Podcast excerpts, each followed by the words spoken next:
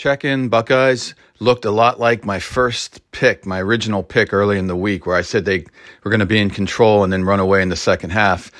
It's sort of looking like that. You know, right off the bat, they were going a real quick tempo. Now, they may slow it down. I've seen them do this before where they do quick tempo to start. It's part of the game plan, um, like scripting the beginning plays, and then they start to slow it down and settle in. I, but I think they should continue the quick tempo.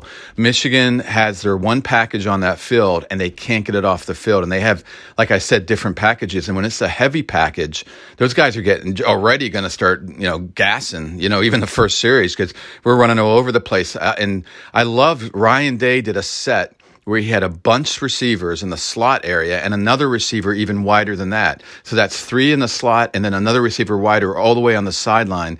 It looked like Art Briles. I mean, he had totally spread out the field to one side and then just ran the ball up the gut.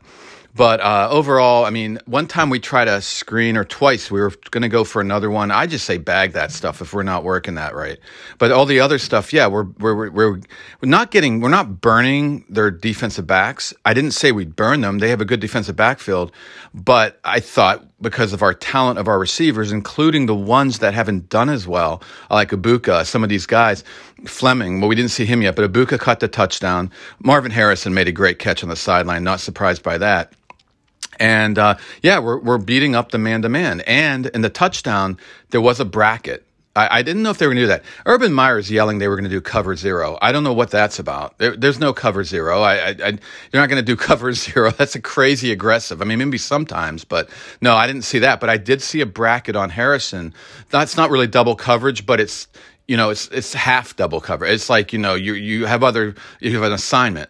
And if Harrison does a certain pattern, it's like a pattern matching, then you've got him double covered. If he stays short or whatever, then you, you know, the safety helps out elsewhere. That's like the bracket. So I saw a bracket. It's not surprising. Harrison, especially after he made that crazy catch, but then Ibuka got his touchdown and a good pass. You know, he had a good route and good catch, good pass. I mean, Stroud's really great at this spread passing. I mean, you know, so, um, yeah, I mean, a lot. And then, of course, all that spread opened up some power, and we were able to get some runs up in the gut. Then Michigan got the ball, and sure enough, like I said, McCarthy's a baller. A lot of people weren't giving him any credit. Um, play broke down. He rolled to his left. The guys were saying he's not good at rolling to his left and throwing, but he did this one play. Burke, our cornerback, slipped. Uh, Ronnie Bell was wide open. That was the big play. Other than that, we do not, we are not letting them run. Uh, we, we, we, we came up hard on that. The neat thing I didn't see coming was we used backup linebackers. G- G- uh, Gaiotoli, I can't say his name. The kid from U S C, a very top heavy recruit, hasn't done much for Ohio State. And, um, and then, uh, Cody Simon, a pretty, an okay recruit for us. I mean, it would be a great recruit for other teams. For us is okay. Pretty good recruit. But anyways, yeah, uh, th- these guys were in there, uh, at one play, um, on that screen pass that ended up being a penalty. Uh, they tried to do that, whatever. We had all kinds of, pre- we had a great, I'm going to have to go back and look at that. Some kind of great little blitz package that Knowles threw in. Again, Knowles is more deceptive. When I see Minter, and I'm seeing it now, again, here now we do do a screen, and there you go. I just said bag the screen. I'm watching it live right now, and a face mask. I'll be damned, dude. How about that? And uh, what what's amazing is who the heck made that block? We had a great block. One of the receivers or somebody was blocking on the edge. Let's see that again. I think it's to Fleming. That's the way, because Fleming's dropped a lot of balls. That's the way to get him, to throw him a screen pass. But, so when I say bag the screen, I'm glad they didn't. See, I don't know. That's why Day's the coach.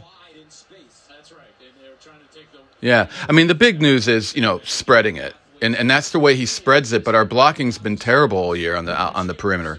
But there was a good block. I'd have to check it out. But again, what I was saying about Jesse Minner, he is going very... Um, It's it's not as bad as Don Brown. It's not like real aggressive without any deception. Of course, it's Baltimore Ravens defense. They, they were the beginning of that deception. Rex Ryan did all that. His dad, Buddy, was the beginning of that aggression, and then Rex made it deceptive. But it's more deception on the pressure.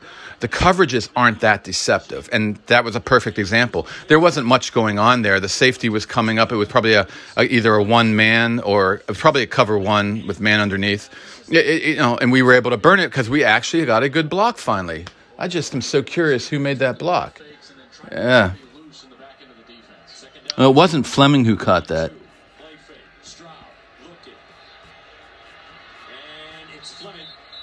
Oh, Ibuka.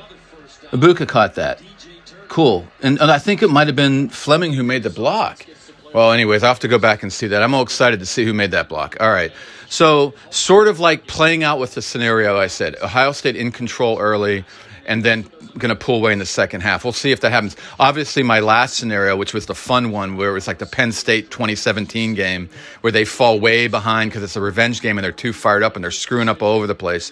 Trying to repeat another game like that is a little silly, and it was Penn State. I was just having fun, but like we fall way behind and we make a great comeback at the end. That's not happening now. Or Michigan taking control early and, and just taking control of the game. That's not happening. So either this is going to end up like my first scenario or nothing that I said, because right now we're in control sort of. Well, yeah. So anyway, that's it for the first quarter so far. There's four minutes left.